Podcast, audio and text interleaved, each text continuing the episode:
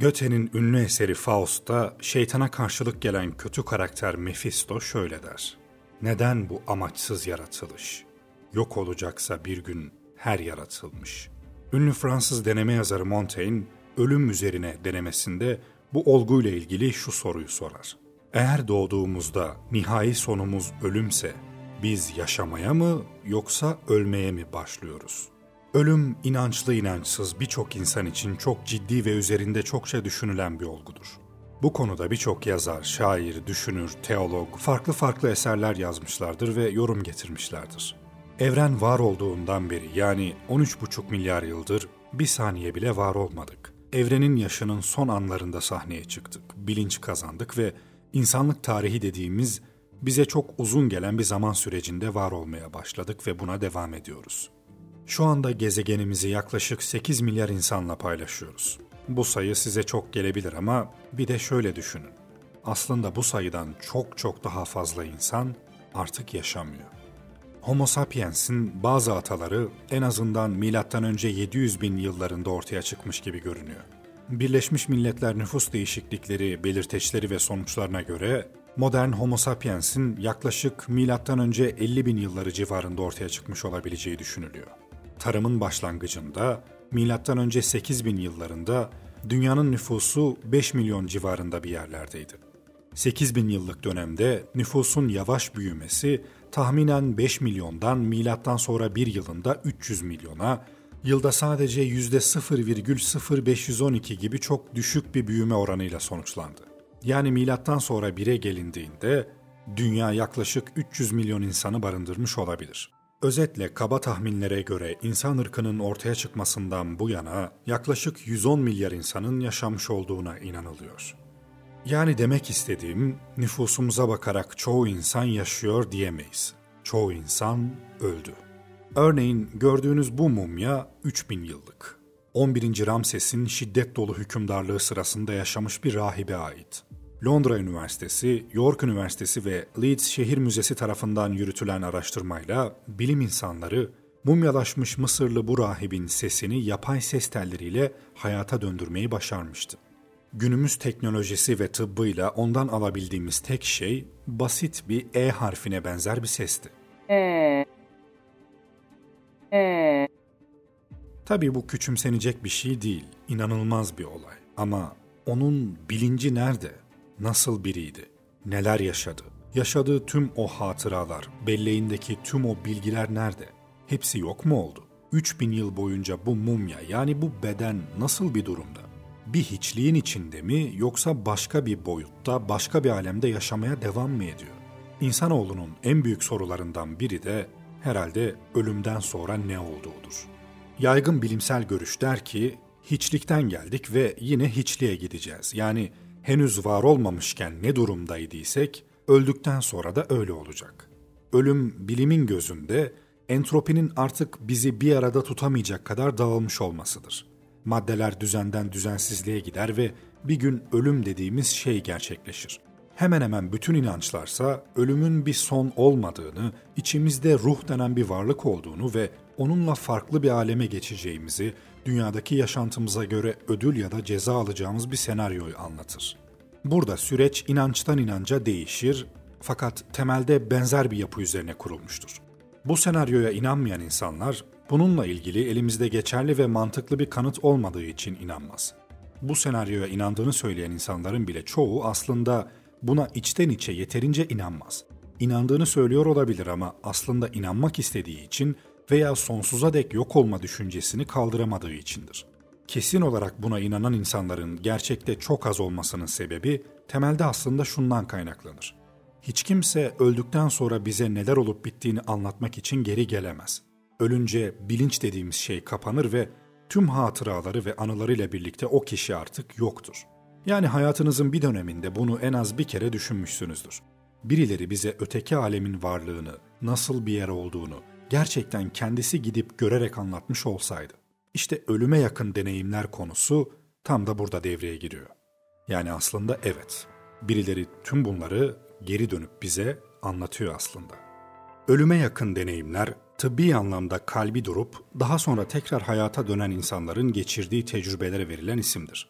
Bireylerin klinik olarak ölü kabul edildikten sonra yeniden diriltildikleri ve kendilerine gelmelerinin ardından bu deneyim sırasında fiziksel bedenlerini terk ettiklerini ve ölümden sonra gidilen alem olduğu anlaşılan bir yeri ziyaret etmiş olduklarını anlattıkları olaylardır. Ölüme yakın deneyimler genellikle trafik kazası geçirenlerde, kalp krizi geçirip çok kısa bir süreliğine de olsa kalbi duranlarda, uzun süre komada kalanlarda ya da boğulma vakalarında ortaya çıkar. Ölüme yakın deneyimlerin tarihi çok eskilere uzanır. Mısır'ın Ölüler kitabında, Tibet'in Ölüler kitabında, Eflatun'un Devlet kitabının 10. bölümünde, Ortaçağ yazar ve ressamlarının eserlerinde ve benzeri birçok yerde bir dizi ölüme yakın deneyim kaydedilmiştir.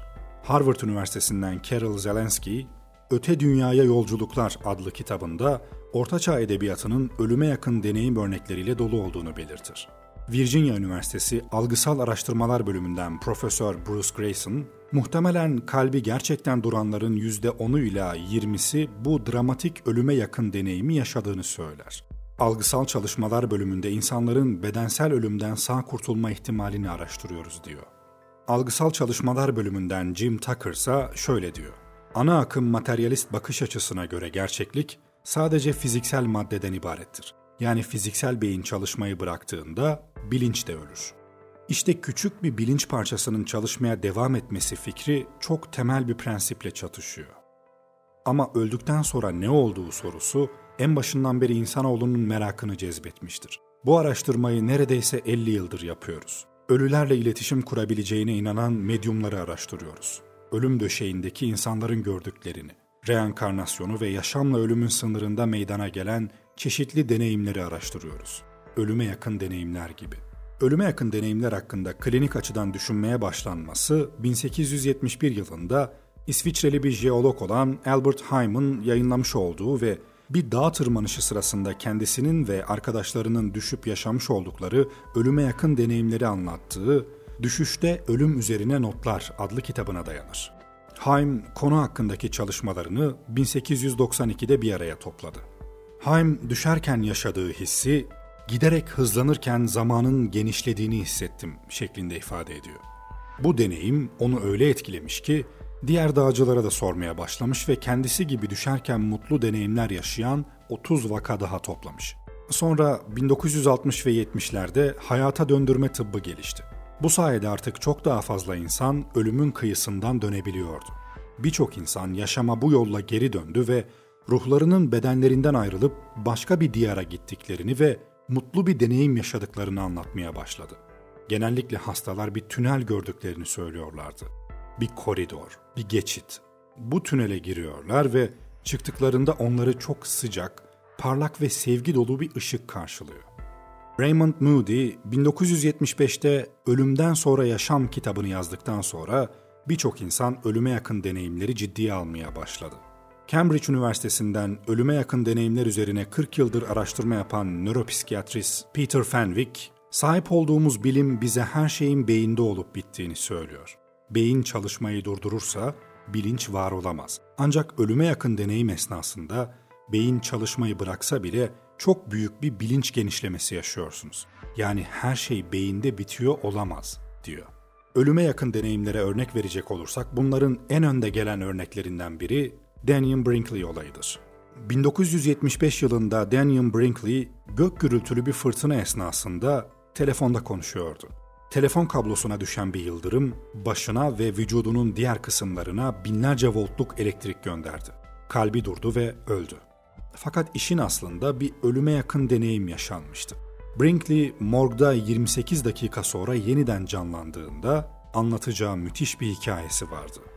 Paul Perry ile yazdığı kitabı Saved by the Light'ta Daniel deneyimlerini şöyle anlatıyor. Sonrasında duyduğum ilk ses bir yük trenine benzer bir sesin kulağıma ışık hızıyla gelmesiydi. Elektrik şokları bütün vücudumdan aktı ve her hücremin pil asidinin içinde eridiğini hissettim. Ayakkabımın çivileri yerdeki çivilere yapışmıştı. Dolayısıyla havaya fırladığımda ayaklarım ayakkabılarımdan çıktı. Gözümün önünde tavanı gördüm ve yatağımın üzerine düşerken bir dakika için nasıl bir gücüm bu kadar acıya sebep olabileceğini ve beni bu şekilde tutabileceğini tahmin edemedim. Bir saniyenin bile yarısı kadar olan bir süre bir saat gibiydi. Korkunç bir acıdan sonra kendimi huzur ve sakinlik verici bir denge hissiyatında buldum. Daha önce hiç bilmediğim ve şu ana kadar da hiç hissetmediğim bir histi. Sanki çok güzel bir sakinlik içinde banyo yapmak gibiydi. Ne olmuş olduğuna dair hiçbir fikrim yoktu. Ama bu kadar huzur içinde olmama rağmen nerede olduğumu bilmek istiyordum. Etrafıma bakmaya başladım. Havada dönüyordum. Aşağımda yatağın üzerinde fırlamış vücudum vardı. Ayakkabılarım tütüyordu ve telefon ellerimde erimişti. Sandy'nin odaya koştuğunu görüyordum. Yatağın yanında durup bana korkunç bir ifadeyle bakıyordu. Tıpkı bir ebeveynin çocuğunu yüzme havuzunda ters dönmüş bir şekilde yattığını gördüğündeki ifade gibiydi. Tommy 10 dakikadan az bir süre içerisinde geldi. Ters bir şeyler olduğunu biliyordu çünkü patlamayı telefondan duymuştu. Tommy'nin beni tutmasını ve ambulans geciktiği için küfürler ettiğini izledim. Siren sesleri duyulmaya başlamıştı. Sağlık görevlileri beni sedyeye koyup ambulansa götürürken üçünün tepesinde uçuşuyordum. Herkesten 5 metre kadar yükseklikte yüzüme düşen yağmuru ve ambulans ekibinin arkalarının ıslandığını görebiliyordum. Gördüğüm perspektif bir televizyon ekranı gibiydi. Öfke ve acı duymadan sedyedeki kişinin titreyip, seyirip sıçradığını seyrettim. Ölü bedenimden ambulansın önüne doğru baktım. Bir tünelin oluştuğunu gördüm. Bir hortumun gözü gibi açılıyor ve bana doğru geliyordu. Ben hiç kımıldamadım. Tünel bana doğru geldi. Çan sesleri vardı. Tünel bana doğru ve sonda da etrafımda spiral çizerken. Hemen sonrasında görülen hiçbir şey yoktu. Ne ağlayan sendi, ne ambulans ekibinin ölü bedenime kalp masajı yapması, ne hastaneyle telsizden yapılan çaresiz konuşmalar. Sadece bir tünelin beni bütünüyle sarışı ve yedi çanın ardı ardına ritmik bir şekilde çalan güçlü güzel sesleri. Karanlığa doğru baktım. Yukarıda bir ışık vardı ve ona doğru elimden geldiği kadar hızlı hareket etmeye başladım. Bacaklarımı kıpırdatmadan ışık hızıyla hareket ediyordum. İlerledikçe ışık daha da parlaklaşıyordu. Ta ki bütün karanlığı yok edecek ve beni tamamıyla göz alıcı bir ışık cennetinde bırakana kadar. Bu gördüğüm en parlak ışıktı ve buna rağmen gözlerimi birazcık bile acıtmıyordu. Bu ışık karanlık bir odadan güneşli bir odaya geçildiğinde hissedilen acının tam tersine gözlerimi rahatlatıyordu. Sağıma doğru baktım ve sisin arkasından gümüş bir formun bir silüet şeklinde görülmeye başladığını fark ettim. Yaklaştıkça sevgi kelimesinin bütün anlamlarını içeren derin bir sevgi hissetmeye başladım. Sanki sevgilim, annem ve en yakın arkadaşımın binlerce kat fazlası gibiydi. Işık varlık yakınıma geldikçe bu sevgi hissiyatı o kadar yoğunlaştı ki dayanamayacak kadar zevk vericiydi. Işık varlık tam önümde durdu. Onun özüne doğru baktığımda renk prizmaları sanki her birinden gök kuşağının renklerini yayan binlerce minik pırlantadan oluşmuş gibiydi. Onun varlığında kendimi çok rahat hissettim. Varlığındaki samimiyet sanki hissettiğim bütün duyguları hissettiğine inanmamı sağladı. Aldığım ilk nefesten yıldırım çarpmasıyla cızırdayana kadar. Bu varlığa bakarken kimsenin beni ondan daha fazla sevemeyeceğini ve kimsenin bana karşı ondan daha fazla empati, sempati, cesaretlendirme, yargısızlık ve merhamet duyamayacağını hissediyordum. Işık varlık beni içine çekti ve bunu yaptığında bütün hayatımı yeniden deneyimledim. Bütün başıma gelenleri hissettim ve gördüm. Sanki bir su baskını olmuş ve beynimde kayıtlı olan bütün hatıralar dışarı taşmış gibiydi. Hayatımı gözden geçirmeyi bitirdikten sonra bir noktaya gelmiştim. Az önce tanık olduğum şeylere baktığımda tek bir sonuç çıkıyordu. Utanmıştım. Farkına vardım ki çok bencil bir hayatım olmuş. İnsanlara çok ender yardım etmişim.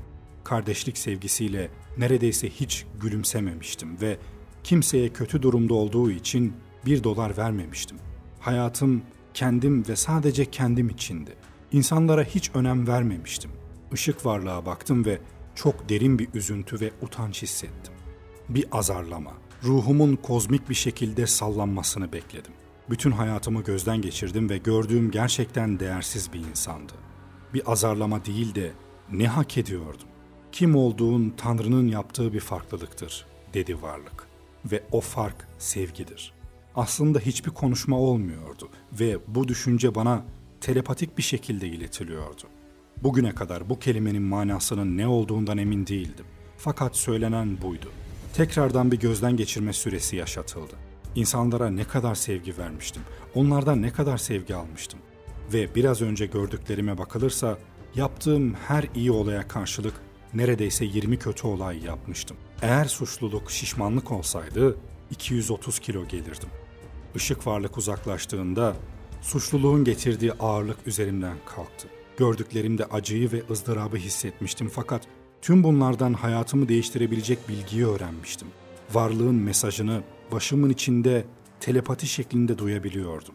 İnsanlar dünya üzerinde iyilik yaratmak için var olan güçlü spiritüel varlıklardır. Bu iyilik genellikle cesur hareketlerle gerçekleştirilmez. İnsanlar arasındaki şefkatli, tekil hareketlerle var olur. Önemli olan o küçük şeylerdir, küçük davranışlardır. Çünkü kendiliğinden gelişen hareketler onlardır ve insanın gerçek kişiliğini gösterir. Çok mutlu olmuştum. Artık insanlığı geliştirecek basit sırrı biliyordum. Artık bu sırra sahip olduğum için hayatım daha iyi olacak dedim ışık varlığa. O sırada fark ettim ki geri gitmiyordum. Artık yaşayacak bir hayatım kalmamıştı. Üzerime yıldırım düşmüştü. Ölmüştüm. Kanatsız kuşlar gibi katedrallerle dolu bir şehre sürüklendik.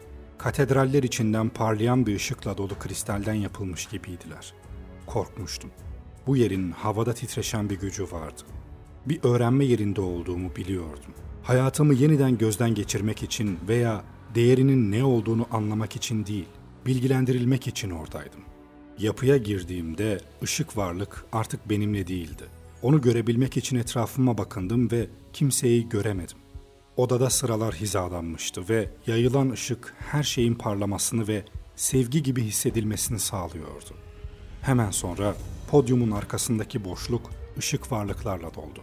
Benim de oturmakta olduğum sıralara doğru bakıyorlardı ve onlardan şefkatli ve bilge bir ışık saçılıyordu. Sırada oturdum ve bekledim. Daha sonra olan şey ruhsal yolculuğumun en muhteşem kısmıydı.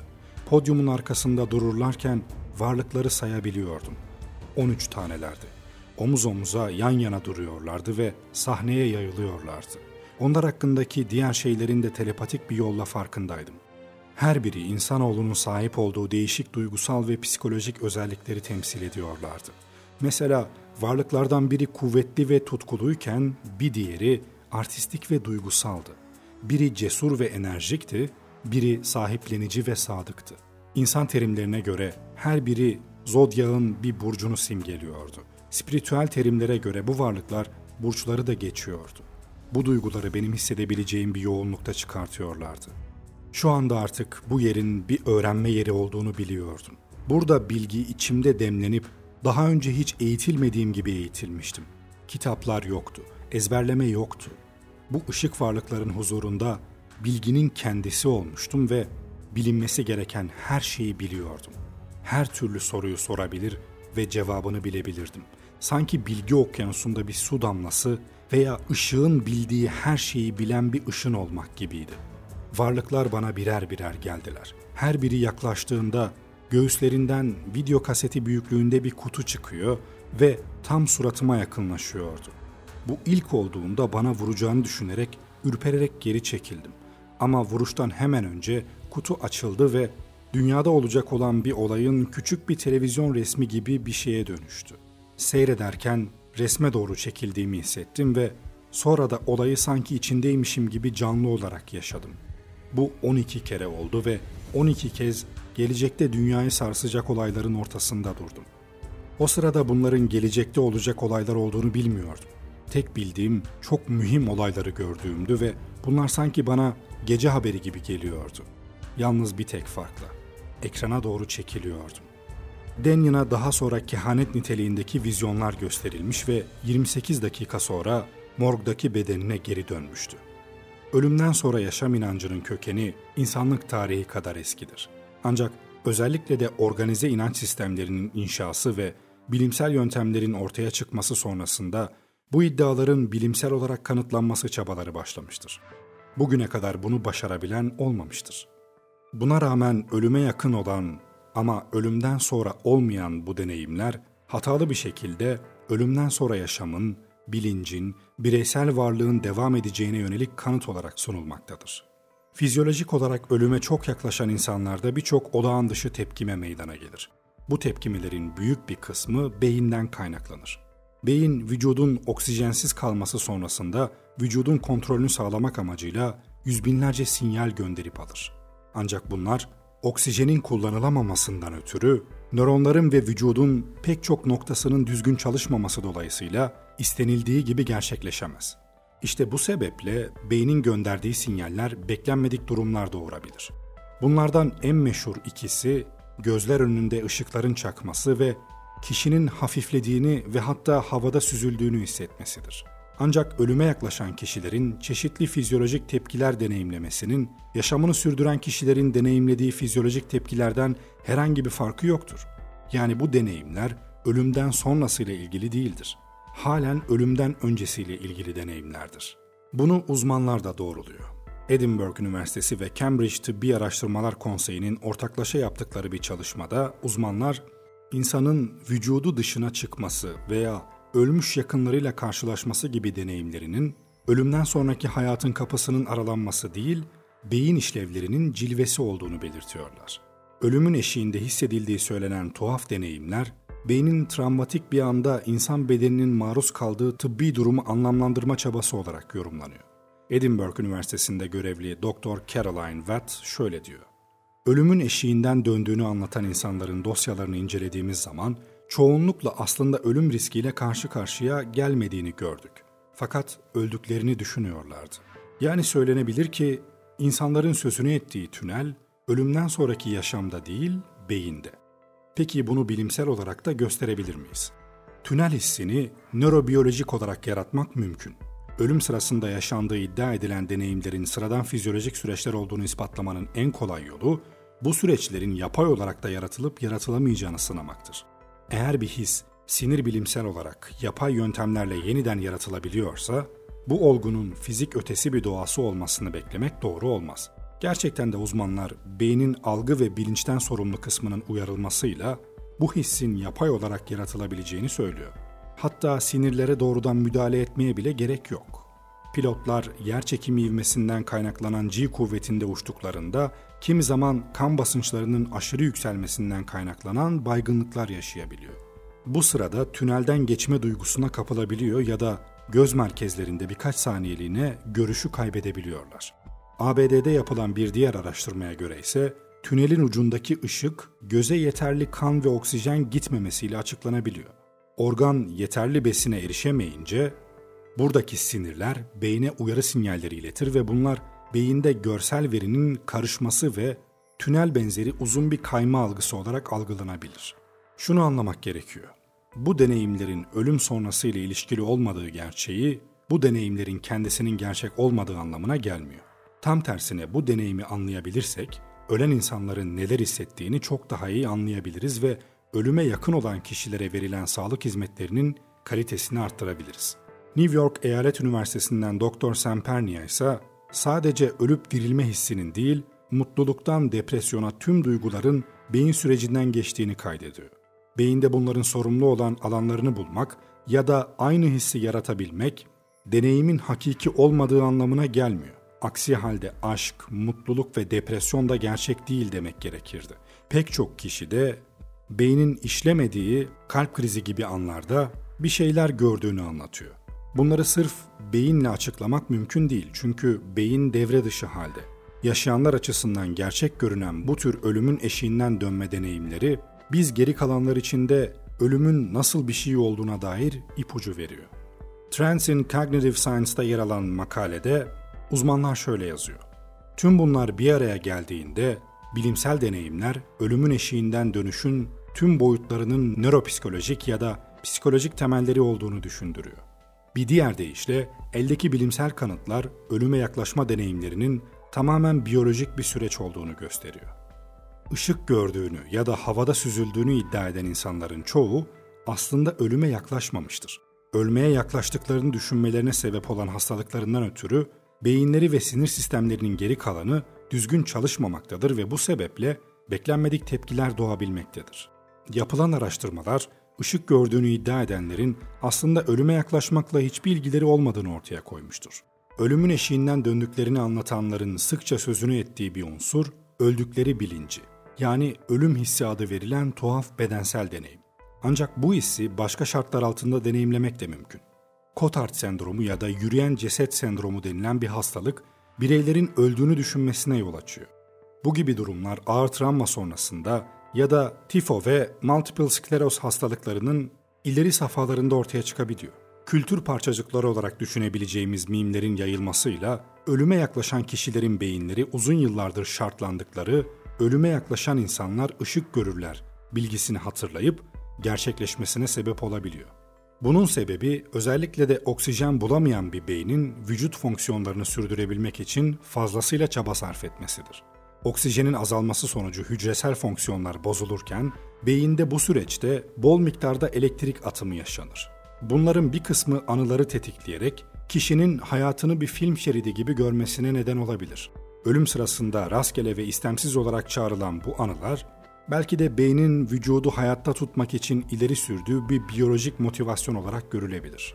Beyin ölüme yakınken de veri işlemeyi sürdürür ve dolayısıyla vücuttan gelen ölümle ilişkili tüm sinyalleri de değerlendirmeye çalışır.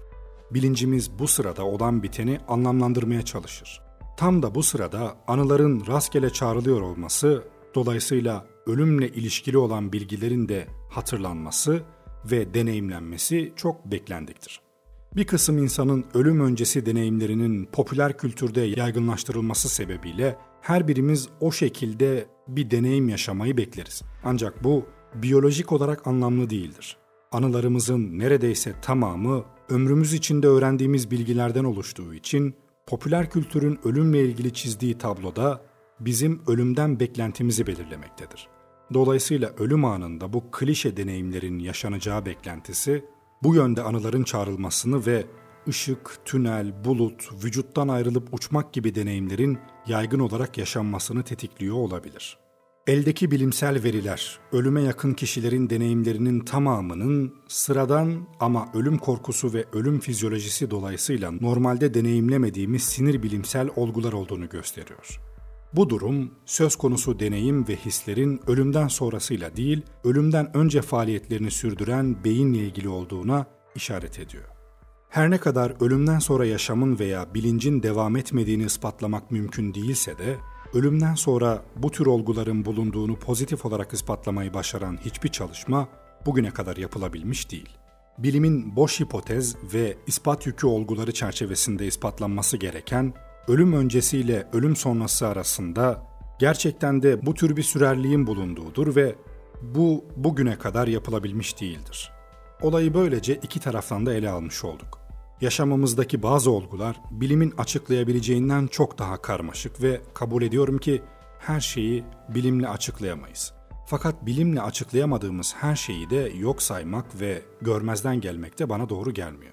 Burada dengeyi iyi kurmalıyız bilime fazla yaklaşır ve dışındaki tüm bilgileri reddedersek, gerçeklik potansiyeli olan bazı olguları gözden kaçırabiliriz. Bilimden fazla uzaklaşır ve kendimizi bilim dışı açıklamalara fazla kaptırırsak, bu sefer de kolay manipüle edilen, her duyduğuna inanan, gerçek ve zırvalık arasındaki farkı muğlaklaştıran bireyler oluruz. Ortaya atıldığında saçmalık olarak görülen birçok olgu, yapılan araştırmalarla bilim halini almıştır. Bu noktada bize düşen gerçeğe ulaşmadaki kıstaslarımızı iyi belirlemektir. Bu noktada seçim sizin.